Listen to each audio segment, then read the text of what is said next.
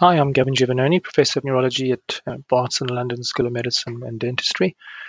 And I'm talking to you today in this MS Selfie podcast about the ethics of teriflunomide controlled phase 3 MS trials. Um, an issue has risen that we are planning a, a trial of a new agent. It's the anti CD40 ligand uh, or frexalimab. And we um, uh, raised it with several of my colleagues um, um, that we'd like to do a trial, but the and it'll have to be an active comparator because it's not ethical to do placebo-controlled trials now that we have licensed therapies. And the uh, active comparator is likely to be um, teriflunomide. And um, I was told that it's unethical because uh, we are using very little teriflunomide anymore, and because it's um, not that effective in inverted commas, and we should be doing a different type of study with a different comparator. Um, this particular debate, I think, reminds me of the one we had back in the uh, noughties when um, we had interferon beta and glatiramer acetate uh, licensed, and at that time, many commentators raised the issue of any future trials should not be against placebo but against these comparators. At that time, uh, we pushed back on that because, first of all, there wasn't equity. In other words, not everybody had access to injectable therapies because they were considered to be very expensive and there were very strict guidelines on who could get them, and some countries didn't have them. And also, some people were needle phobic and wouldn't agree to injectable therapy. So we thought we could still do studies in people that were needle phobic, people who didn't have access to treatments, and people uh, who didn't f- uh, feel that those therapies were worthwhile. And if we didn't do that, we probably would have had a major delay in the next wave of MS therapies. So, based on placebo-controlled trials, we got natalizumab, uh, Tysabri, fingolimod, which is called Gilenya, oral cladribine or, or Mavenclad, dimethyl fumarate, Tecfidera, even teriflunomide or Aubagio and, and daclizumab, uh, all done against placebo. So we managed to license the next uh, crop of therapies uh, based on placebo-controlled trials, despite having interferon beta and glatiramer acetate around. Um, then once uh, this next tranche of therapies became freely available, uh, particularly the oral therapies, um, phase three trials then shifted away from placebo-controlled, and we started to do we started to compare them to injectables. And the go-to injectable back in the in uh, you know 15 years ago was interferon beta because that was considered standard of care. And alemtuzumab, ocrelizumab, and the next generation uh, S1P modulator, ozanimod, were all compared against interferon beta. Subsequently, it became increasingly difficult to justify an injectable comparator and when and the MS community went to an oral and teriflunomide basically su- supplanted interferon beta as the most acceptable active comparator. And drugs like ponesimod uh, and the new anti-CD20s ofatumumab and ublituximab were all compared against teriflunomide. And more recently, we have the large BTK inhibitor program. So these are a new generation of a new uh, therapy that are all currently running at the moment against uh, teriflunomide as an active comparator.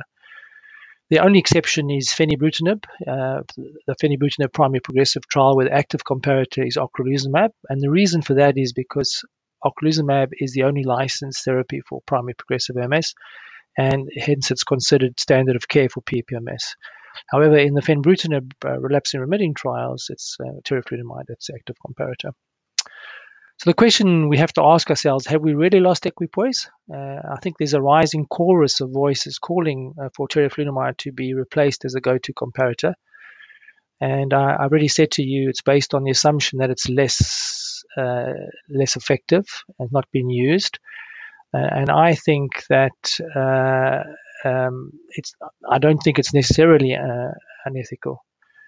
Um, and I think we as an MS community can put in place provisions uh, in trials uh, to address uh, these commentators' concerns. You know, I think the premise also that we've lost equipoise based on uh, teriflunomide's effectiveness is also a misinterpretation of the data because I think teriflunomide works in a very interesting way as a disease modifying therapy. Now, I must point out that my attitude has changed. You know, I, when teriflunomide was first launched in the United Kingdom, I was never impressed uh, with it as a DMT. Uh, at that time, you know, my interpretation of the data was its impact on relapses and MRI activity were moderate, and the monitoring requirements were kind of overwhelming. You know, we didn't have um, a free program in the community, so we had to set up our own pharmacovigilance, and we had to do liver function tests every two weeks for the first six months. Now, this requirement has now changed, so we only have to do it monthly for the first six months, and then regularly after that, and we do it six to 12 monthly, depending on how long the patient's been on the drug. So the monitoring requirements are much less onerous now. Now, clearly, uh, another issue is teriflunomide is teratogenic. In other words, it can cause or potentially cause fetal malformations. Therefore, it can't be used uh, in women wanting to fall pregnant or during pregnancy. And this will remain a problem. This is not going to go away. However, in uh, clinical trials, this is a blanket issue for all new DMTs being tested in phase three trials. So, you know, in a clinical trial setting, nobody's allowed to fall pregnant. They all have to be on contraception or double contraception. So, this is an issue not only for the new therapy being compared to teriflunomide, but for both arms of the trial. Um, the other um, big issue we found when teriflunomide was launched is that it came with this label that it caused hair loss, but it's not hair loss, it's just hair thinning, and the hair thinning is transient. And my experience with this now is that it's not a major issue. It's also a problem with other MS disease modifying therapies. It's not unique to teriflunomide. And once patients realize that it doesn't cause hair loss or alopecia, but only transient hair thinning, they seem more accepting of the side effects. So I think that's not a, a, an issue. And clearly, if it was an issue, we wouldn't have had all these uh, phase three uh, trials running uh, with people in them um, if teriflunomide caused the major side effect that nobody would would find acceptable. However, you know, as I've got into the smoldering MS concept, I've changed my mind about teriflunomide. I think it's really underrated uh, as a DMT, and I predict, you know, in the future it's going to become one of our most used disease-modifying therapies.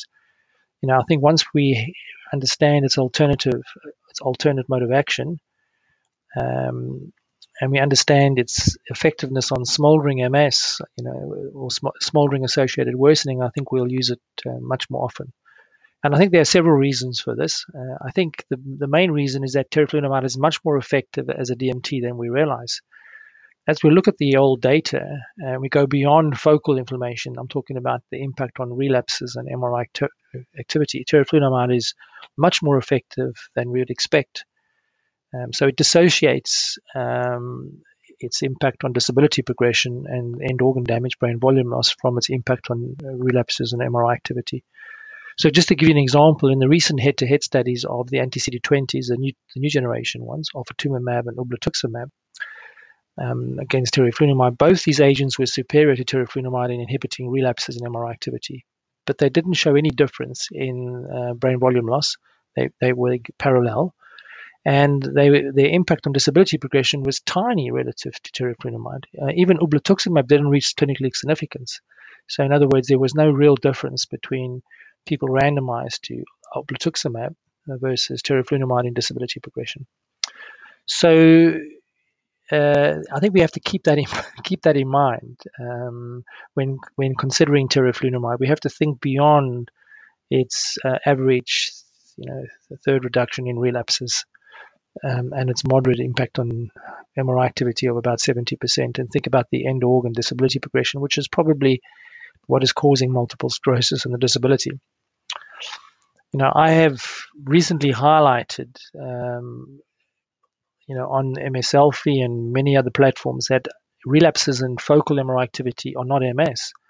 You know, they are likely to be the immune system's response to what's causing MS, but they are not the disease. And this is based on many different observations uh, and teriflunomide's dissociation of its effect on relapses and MRI activity versus disability worsening and brain volume loss is one of the arguments I make that relapses and focal MRI activity are not MS. Anyway, this is uh, not widely accepted, um, and it took me a long time to understand this position. Another thing that's very different to teriflunomide compared to all the other DMTs is that it seems to be much more effective as a switch agent. In other words, when you use second, third, or fourth line compared to when you use it in naive patients. And this was actually a consistent finding across quite a few of the teriflunomide uh, trials. Uh, and this is the only DMT that does it. Almost all other DM, almost all other all other DMTs work better when used first line.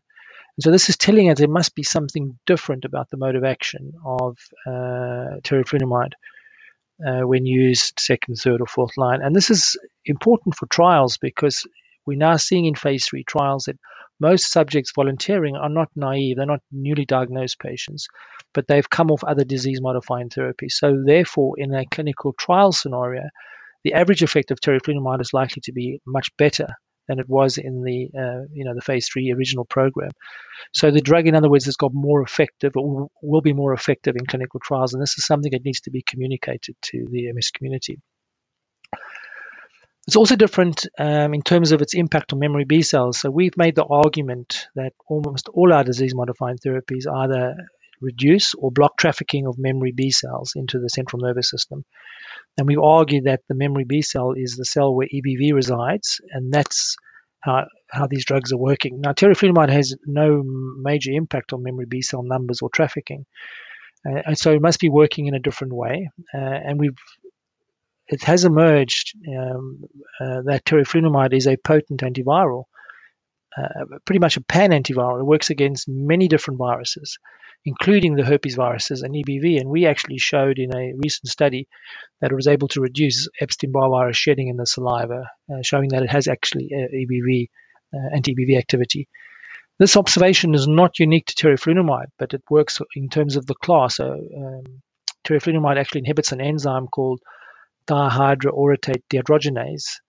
And there are other drugs in that class. One of them is leflunomide, which is actually a prodrug. It gets converted into teriflunomide. Another one is vidofludimus, which is currently in phase um, three, multiple sclerosis. And then there's this drug called Aslan 003, uh, which is also a, a new generation uh, DHODHI inhibitor.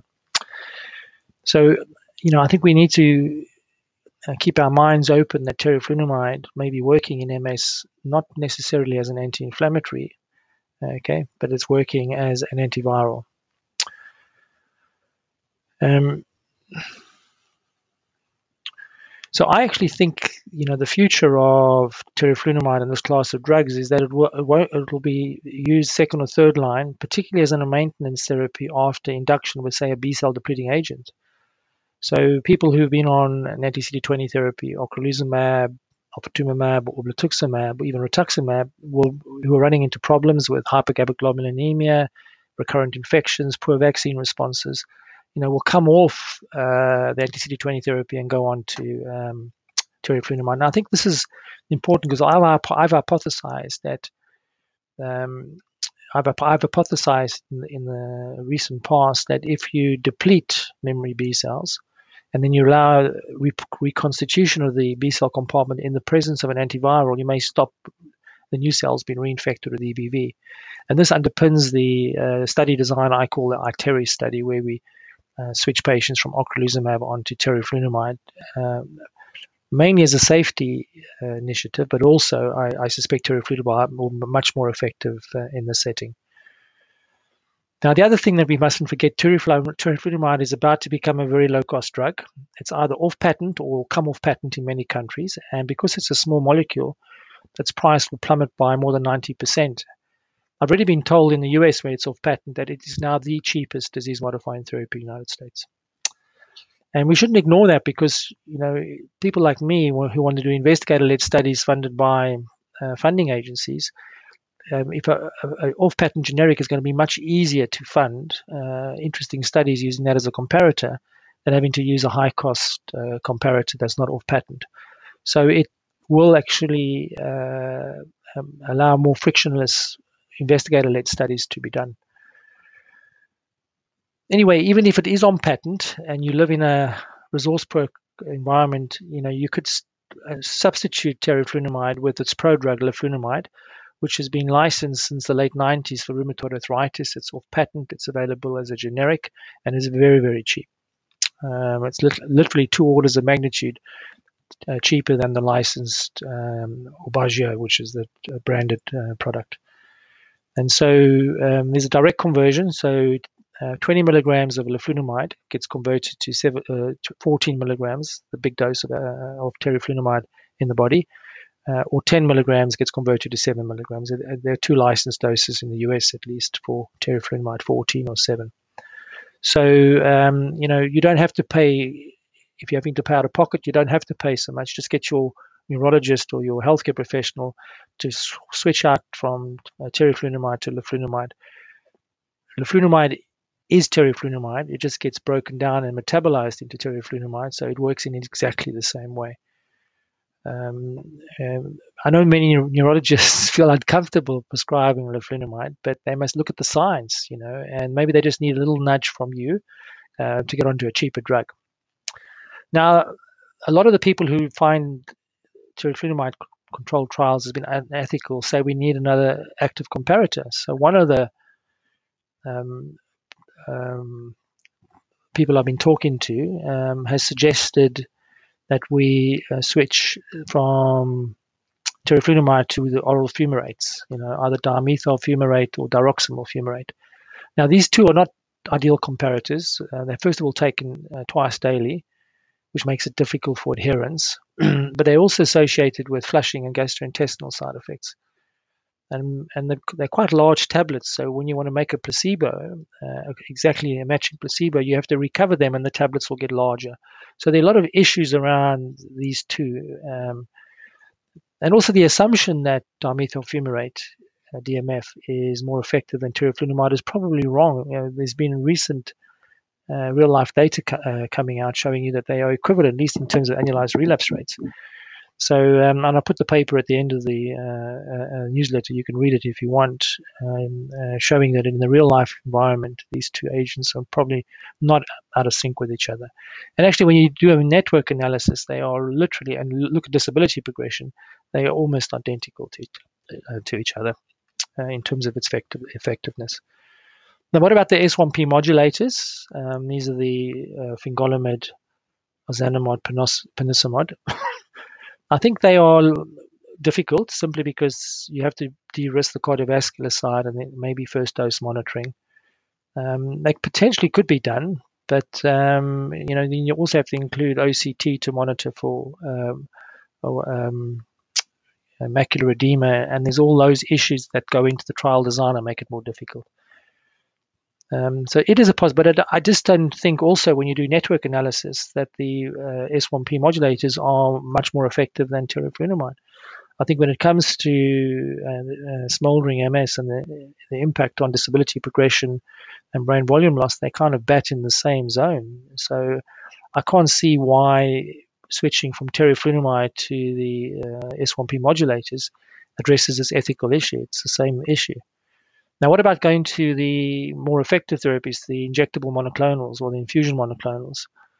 Um, I think you can, but it's going to be very difficult to show a, a treatment effect uh, on relapses or disability progression without having incredibly large numbers of patients in very long studies.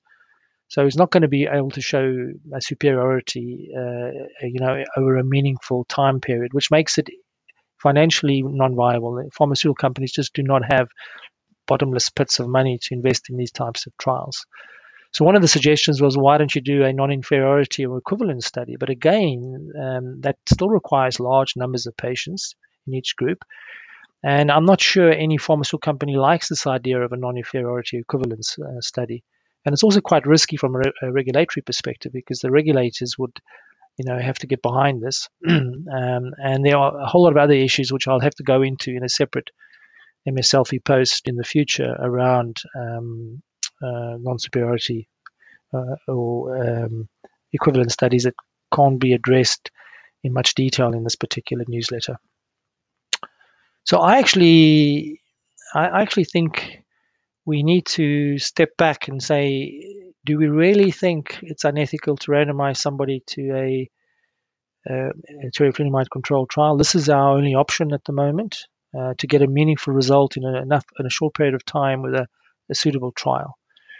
Um, and I think maybe we need to ask ethics committees. So there are ways of de-risking things. So the one thing you can do, for example, is have weighted randomization. So more people go on to the new agent versus teriflunomide, say a two to one ratio. You could also have a, um, um, an exit strategy. So when somebody hits the trial endpoint, they confirm disability progression, they then unblinded or taken out of the trial and put on uh, open label. And that's happening more and more. Another thing is actually to reduce the number of participants on the teriflunomide arm by um, um, using the control arms of the other trials that are running at the moment. Now, that would require pharmaceutical companies to collaborate with each other, and I'm not sure they would do that. Um, so, this idea of borrowing placebo controlled subjects or comparator groups from other trials kind of underpins the platform studies that happen in oncology. Um, so, on, so often when you do these adaptive design studies with multiple arms, the one comparator group acts as the comparator group for the subsequent arms. So it's, I mean, it's a, a nice idea, um, uh, and I have no idea if the various competing pharmaceutical companies are prepared to give uh, or you know allow you to borrow their control arms. It does mean the the, the uh, criteria for recruitment for the trials have to be identical. To be honest with you. Um, and there are other issues from a statistical perspective that will have to be addressed, but that is one option as well. So, in other words, instead of having a one to two, you can have a one to six ratio. Okay, but when you do the analysis, there will be, say, a one to two analysis because some of the uh, comparative will come from other trials. We don't, we don't know about that. and then the other thing is, you know, we mustn't forget that a rich world view doesn't necessarily address the reality on the ground. In many countries, many people with multiple sclerosis can't afford DMTs uh, because their country doesn't have a socialized healthcare system, or they are uninsured, uh, and so they're not on disease-modifying treatments. Therefore, participating in a clinical trial allows them access to DMT. So the question we have to ask ourselves being randomized to teriflunomide in a clinical trial could be considered better than not being on a DMT at all. Uh, and it's well known that people with multiple sclerosis who participate in clinical trials do better on average than people who don't participate in trials. And we think this is not only in MS, this is across many disease areas. And we think this is because people who are participating in clinical trials get better care. And maybe the fact that they are doing something proactive, you know, changes the way the biology of the disease is. Um, so we know that placebo effects are real, uh, and so comparator effects are real, and that's potentially why um, uh, people do well in clinical trials. So, you know, should we deny these people access to treatment because uh, we in high income countries uh, where we have universal healthcare systems, uh, I think randomizing them to teriflunomide is unethical. I think we need to ask that question. Um, and the other issue is if we don't, if we think this is unethical and we, we don't have a route forward, and then how are we going to develop new therapies? How are we going to cure MS? How are we going to improve on the current uh, therapies we have? How are we going to address PIRA, for example, progression independent relapse activity, or smoldering MS? So we really have to um, um, uh, debate this issue uh, very, very carefully. Anyway, so I think we do need a wider discussion, uh, and we need to explore the various options uh, and discuss the de-risking strategies with people with the disease. Maybe we should talk to their family members, their spouses, uh, maybe organizations representing uh, people with multiple sclerosis, the MS charities, get statisticians involved, ethicists, even ethics committees, and you know have a wider debate uh, before we take the moral high ground and say that teriflunomide, you know, like interfer- like placebo or uh, an interferon in the past, were unethical. So um, if you are interested, please. Um, I've, I've, put up another link to a short 20 second survey, just two two questions, and you can leave some comments. Um, and and um, the simple question: Do you think we have lost equipoise? In other words, is it unethical to randomize somebody with MS to teriflunomide as part of a of a phase three clinical trial? That's what we need to know. Anyway, um, I appreciate your feedback. And uh, as always, if you want to have a wider discussion, use the leave a comment button um, um, where, where, we have the debating open. If you if you leave the comment in the uh, survey, then it's not open. It's, uh, I'm, I'm, the only person who sees it. Now, I will bring those comments, uh, you know, to light once the survey is closed. And if you haven't yet and you can afford to, please become a paying subscriber. And the more the more I have, the better it is for me from a stress perspective uh, in funding the uh, microsite, uh, which has been run by a, a very professional medical writer and a web designer. Thank you.